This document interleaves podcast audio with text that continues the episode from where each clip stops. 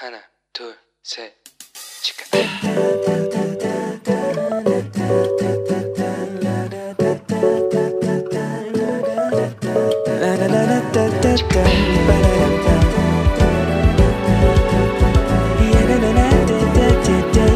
Here we go. Hello， 你这个星期过得好吗？我是你人生梦想应援团的头号粉丝 Annie。我有一位学妹啊，她是我第一次发现自己有花粉过敏症的恩人啊。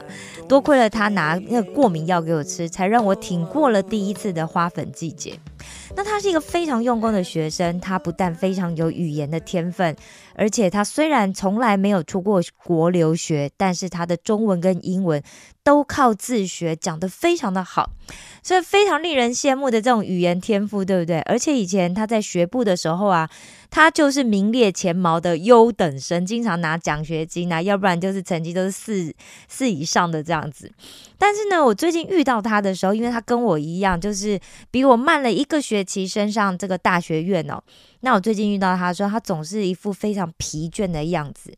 那我问了他一下，说：“诶，最近刚考完期中考嘛？诶，你考的怎么样啊？还顺利吗？”没想到，他向来都是很努力读书的他哦，他竟然回答我说：“哎，他在他觉得实在太累了，他只希望可以过关就好了。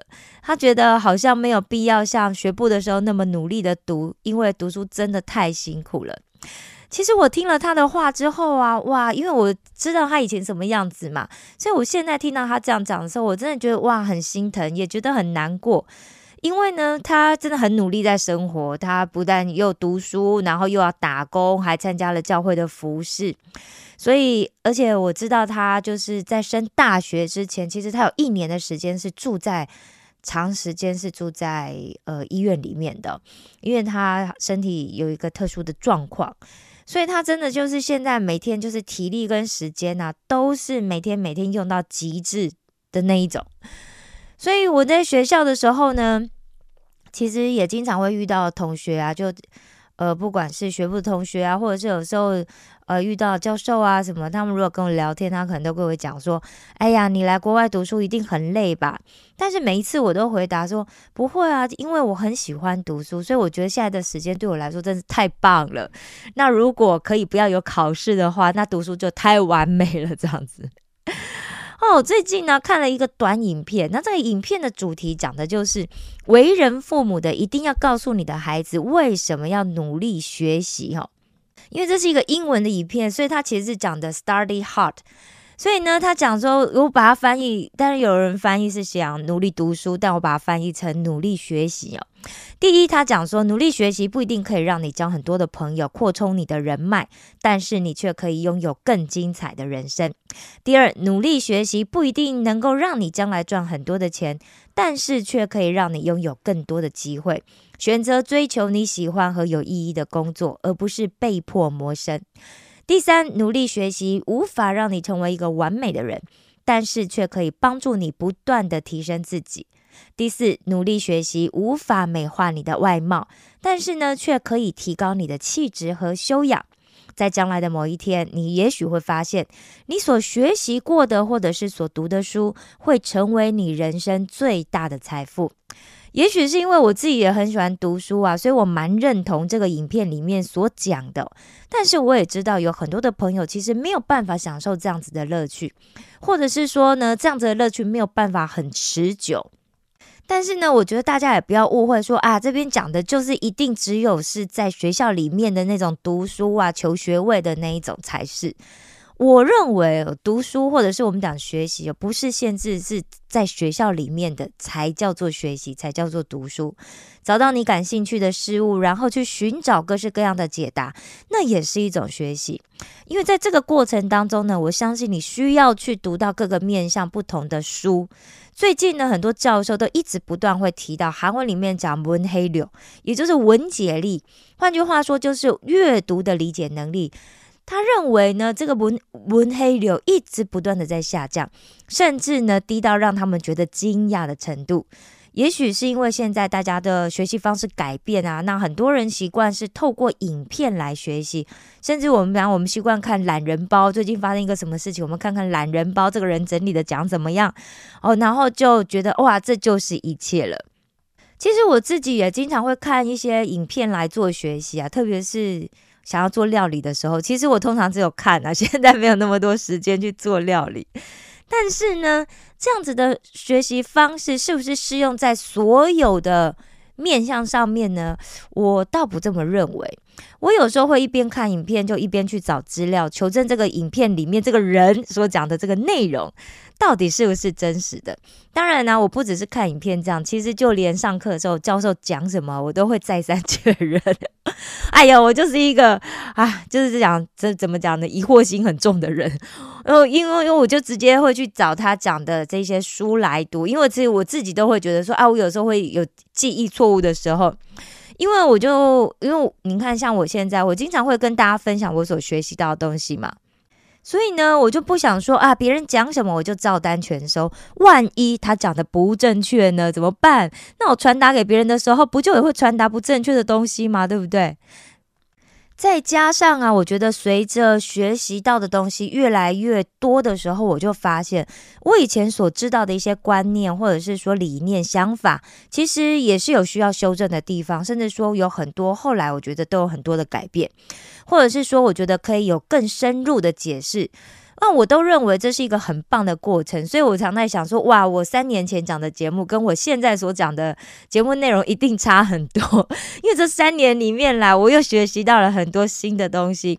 但是我想，如果呃大家跟着我一起在这这个期间，我们都一起在听，那我们都可以一起成长哦，那我们的思想就可以不断的成熟，不断的进步。最近呢，我学习到圣经里面的智慧书。那我才发现，哇，在这里讲的智慧书呢，其实又跟我原本的认知有很大的不同。一般圣经里面讲的智慧书，指的就是箴言、传道书跟约伯记。那我今天呢，所要讨论的内容，大部分呢会来自于一本书，我这本书叫做《He Begin with Moses》。Preaching the Old Testament Today 这一本书，但因为我没有找到这本书中文翻译的书，所以我是读的韩是韩文版哦。那因为这本书韩文版的翻译。人呢，就是我们学校旧约学的教授，他是韩国相当著名的这个旧约学者。那中文直译这本书的名字呢，就是他从摩西开始，在今日传讲旧约。那这本书呢，主要是谈到了旧约的这个试经式的讲到应该如何着手。那同时，他也整合了很多不同文献所提供的一些资讯，所以这本书涵盖了。从叙事情节以及人物的角度去呃角度去解读圣旧约哦，还有就是从旧约主要的题材，还有另外两个比较特殊的主题呢，就是从困难的经文里面如何去讲到，以及如何要从旧约里面来传讲基督哦。那这本书呢，是由一位希伯来圣经的学者叫做保罗基林斯所统筹编著的。那他汇集了丹尼尔布洛克、戈姆温纳温纳姆以及特雷姆伯曼朗呃朗曼三世，这些都是翻译的名字哦。大家听我讲这么不顺，就知道哈。那其实是有十几位受人尊敬的这著名的福音派旧约圣经学者所一起写的书哦。那这些学者呢？他们本身来自不同的教会，重要的是他们本身都积极参与讲道的服饰。那智慧书的这个部分呢，则是由特雷姆伯朗曼三世这位教授所撰写的。那他是美国著名的旧约学者，所以他在讨论智慧书的这篇文章的一开始呢，提到了一句话。那为了这句话呢，哇！教我这门课的教授在课堂上跟大家讨论的整整超过二十分钟。那这句话讲的是什么呢？翻译过来是这样讲的：构成了旧约智慧神学的智慧书，不仅与救赎史，连其他的盟约、律法、典仪等重要的神学观念都没有太多的相关关系。这也就提出了，那他该如何与旧约中的其他书卷？呼应，或者是我们讲相互融合的问题。我再重复一次哦，构成了旧约智慧神学的智慧书，不仅与救赎史，连其他盟约、律法、典仪等重要的神学观念都没有太大的相关关系。这也就提出了，那他该如何与旧约中的其他书卷相应的问题。所以这里的意思是讲什么呢？就简单来讲，他就讲说，哎呀，智慧书跟这些其他主要的重要的神学观念几乎没什么关系啦。那既然没关系的话，我为什么会放在圣经里面呢？那如果它放在圣经里面的话，就代表了上帝希望我们了解它，不是吗？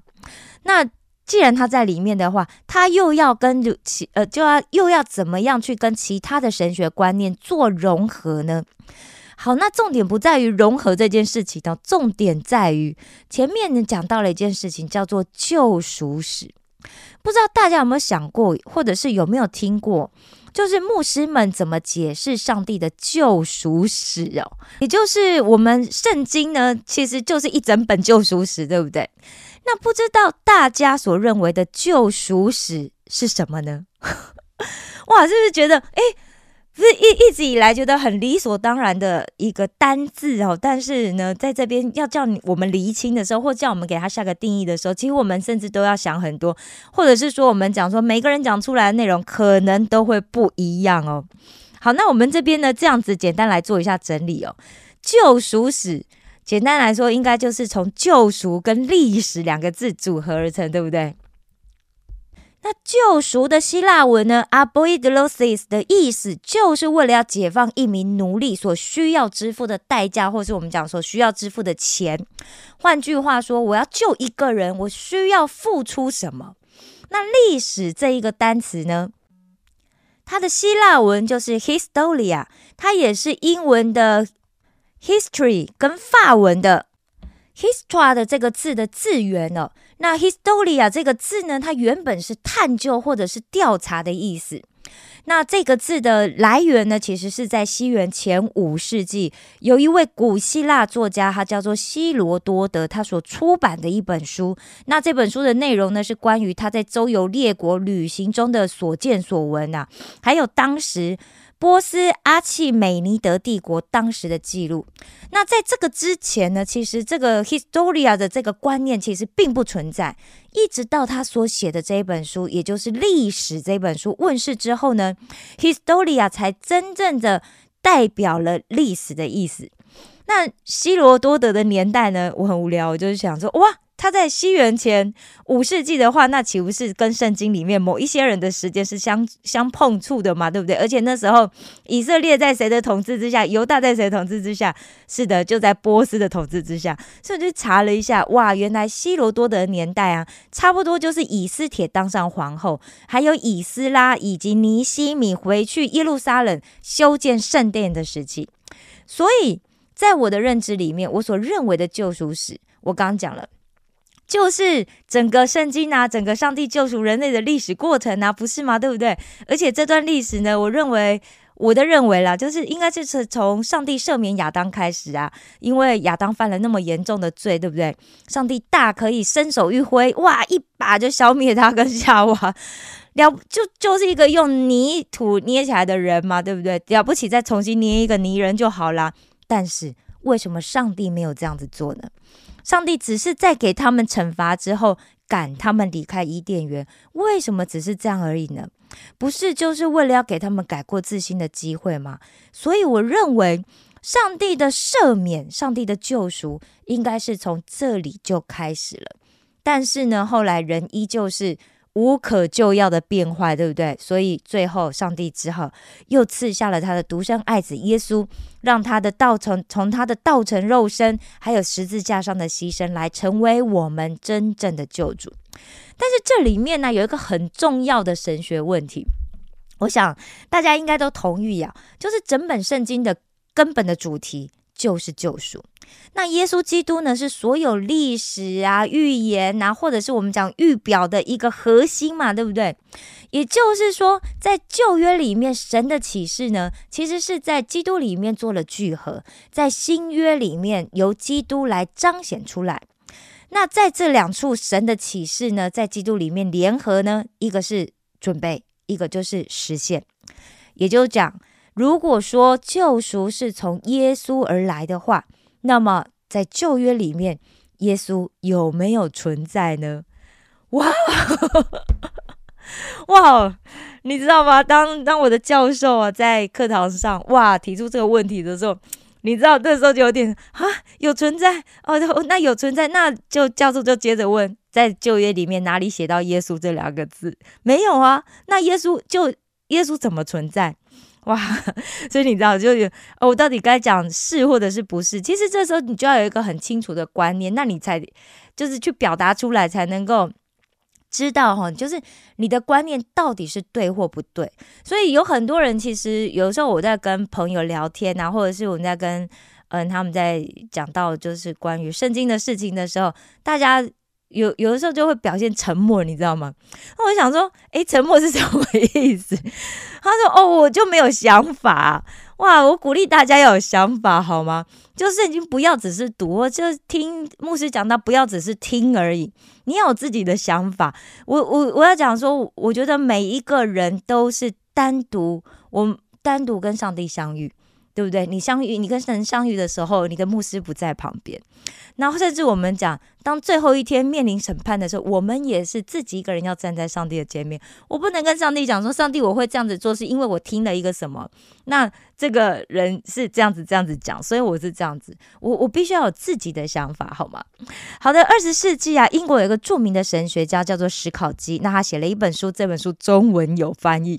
好，中文书名呢叫做《圣经救赎史剧重》。览，那这本书里面，他曾经讲到一句话，他讲说，这一部史剧的架构是救赎，首先向我们显示的是神救赎旨意的启示，然后呢是救赎的过程，最后是救赎的功成圆满的成果。而这个史剧呢，包含的是从创世纪到启示录的每一件重大事件。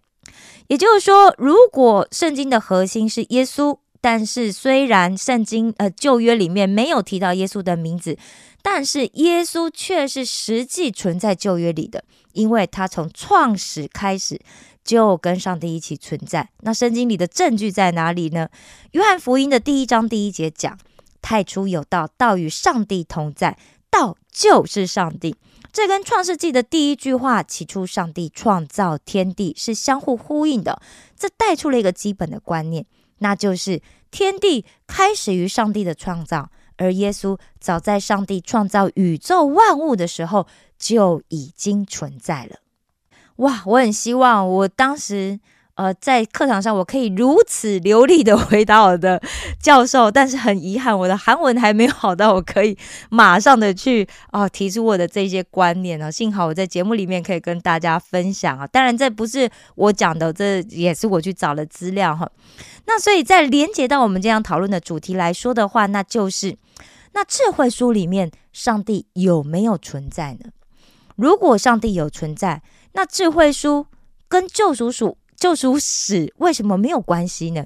那智慧书跟上帝的救赎史又是有哪一个部分有关呢？我当下的第一个反应就是，那圣经不都是神的末世吗？那智慧书也应该就是神的话语啊，对不对？但是我们的教授就在进一步的提醒我们说，圣经很明确的讲了一件事情，就是这个世界的主权在哪里？在神，对不对？在上帝的手里，也就是说，所有的观点都是从上帝的观点出发。但是呢，如果你曾经读过智慧书，你可以回答这个问题吗？智慧书的观点是从谁出发？对你讲对了，智慧书的观点，我们如果认真的去读的话，我们可以发现，甚至应该很明显的可以知道，智慧书的主题。的观点是从人出发的，几乎都是从人出发里面讲，但是里面有上帝的话语哦，但是里面几乎是从人的观点在讲。所以智慧书里面常常讲到什么？诶，你要哪些好行为啊？你可以得到成功啊？如果你做了犯了哪些罪啊？你就会得到报应啊，对不对？那我们所以我们通常是这样子区分智慧书哦。真言讲的呢，它传达的是要如何过上美好生活的智慧。那传道书呢，就探讨了生命的意义或者是目的。那这个是一直存在的问题，对不对？那约伯书讲的是什么呢？约伯记讲的就是关于正义的问题。为什么一人受苦，二人兴旺？对不对？这不合理呀。换句话说，就就智慧书啊，它跟旧约里面一连贯连续。从亚伯拉罕连续到雅各、以色列这一家子的故事内容，似乎是不相干的，不太一致，对不对？所以如果讲说啊，智慧书并不包含在救赎史里面，那那个观点就是因为那是从人的观点来写的，因为出发的基础不一样嘛，所以当然就跟我们所讲的救赎史是不一样的。所以这样大家可不可以也理解了呢？哈。但你可能也会讲啊，就是哎哎，你不对啊，这里面还是有提到上帝，不是吗？对不对？是啊，没错，当然要提到上帝啊，要不然他不会放在圣经里嘛，对不对？我刚刚也讲了，所以我们在读智慧书的时候，还要学习的一个很重要的功课，那就是什么？我要去辨别智慧书里面有哪一些是人属世的智慧，而哪一些才是真正神要讲的属神的智慧。哇！这这个观点，其实我自己也有点，我那时候学习的时候，我其实自己也有点吓到，就想说啊，怎么会是这样子呢？所以不是所有的观点都是属神的智慧吗？是的，当你呃开始去读这些内容的时候，我相信你更仔细的去看好吗？好，但是呢，我在这边就要先给大家一个功课，我希望大家这一个礼拜呢，先读一遍真言，然后下个礼拜我们就可以正式的来进入智慧书的内容，好吗？我爱你们，为你们感到骄傲。愿所有诚心爱我们主耶稣基督的人都蒙恩惠。石头们的青春日记，我们下次见哦。相信我们每一天可以不断的夸口，可以不断的来夸胜。上帝也让我们对你的热情是无法阻挡的。让我们每一天火热的为你来敬拜，火热的献上我们每一天的生命。谢谢你，耶稣，我们更多的赞美你。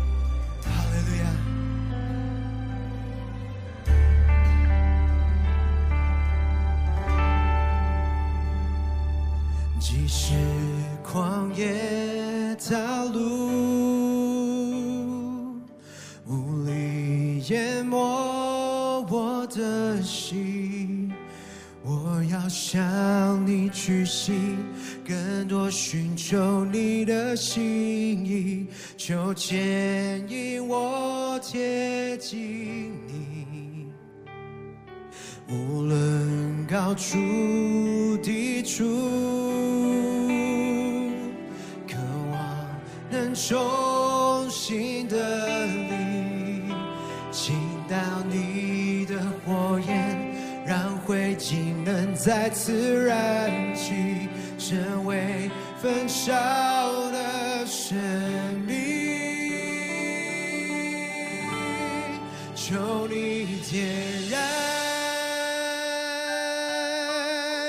点燃我们起初为你火热。的心，祝你打开天门，焚烧炼尽我们，向我们显明你心意，求你点燃，兴起我的生命，成为馨香的火炬，祝你彰显大。一直释放我们，求你再次降临，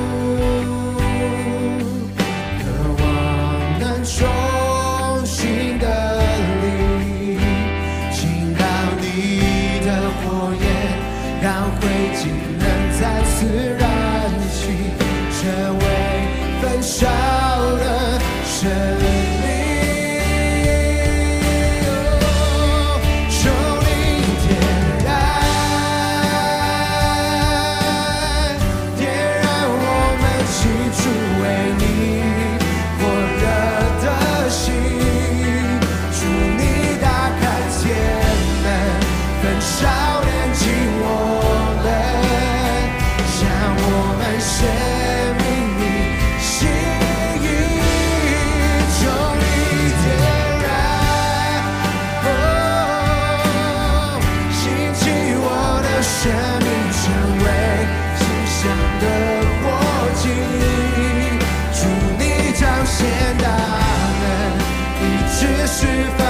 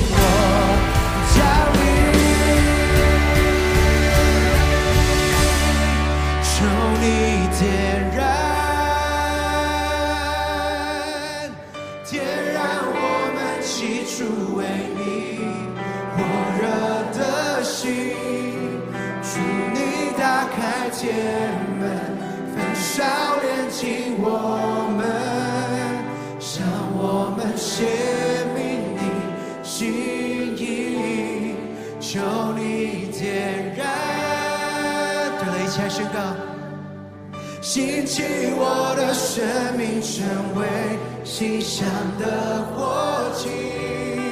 祝你彰显大能，一直释放我们。求你再次降临，天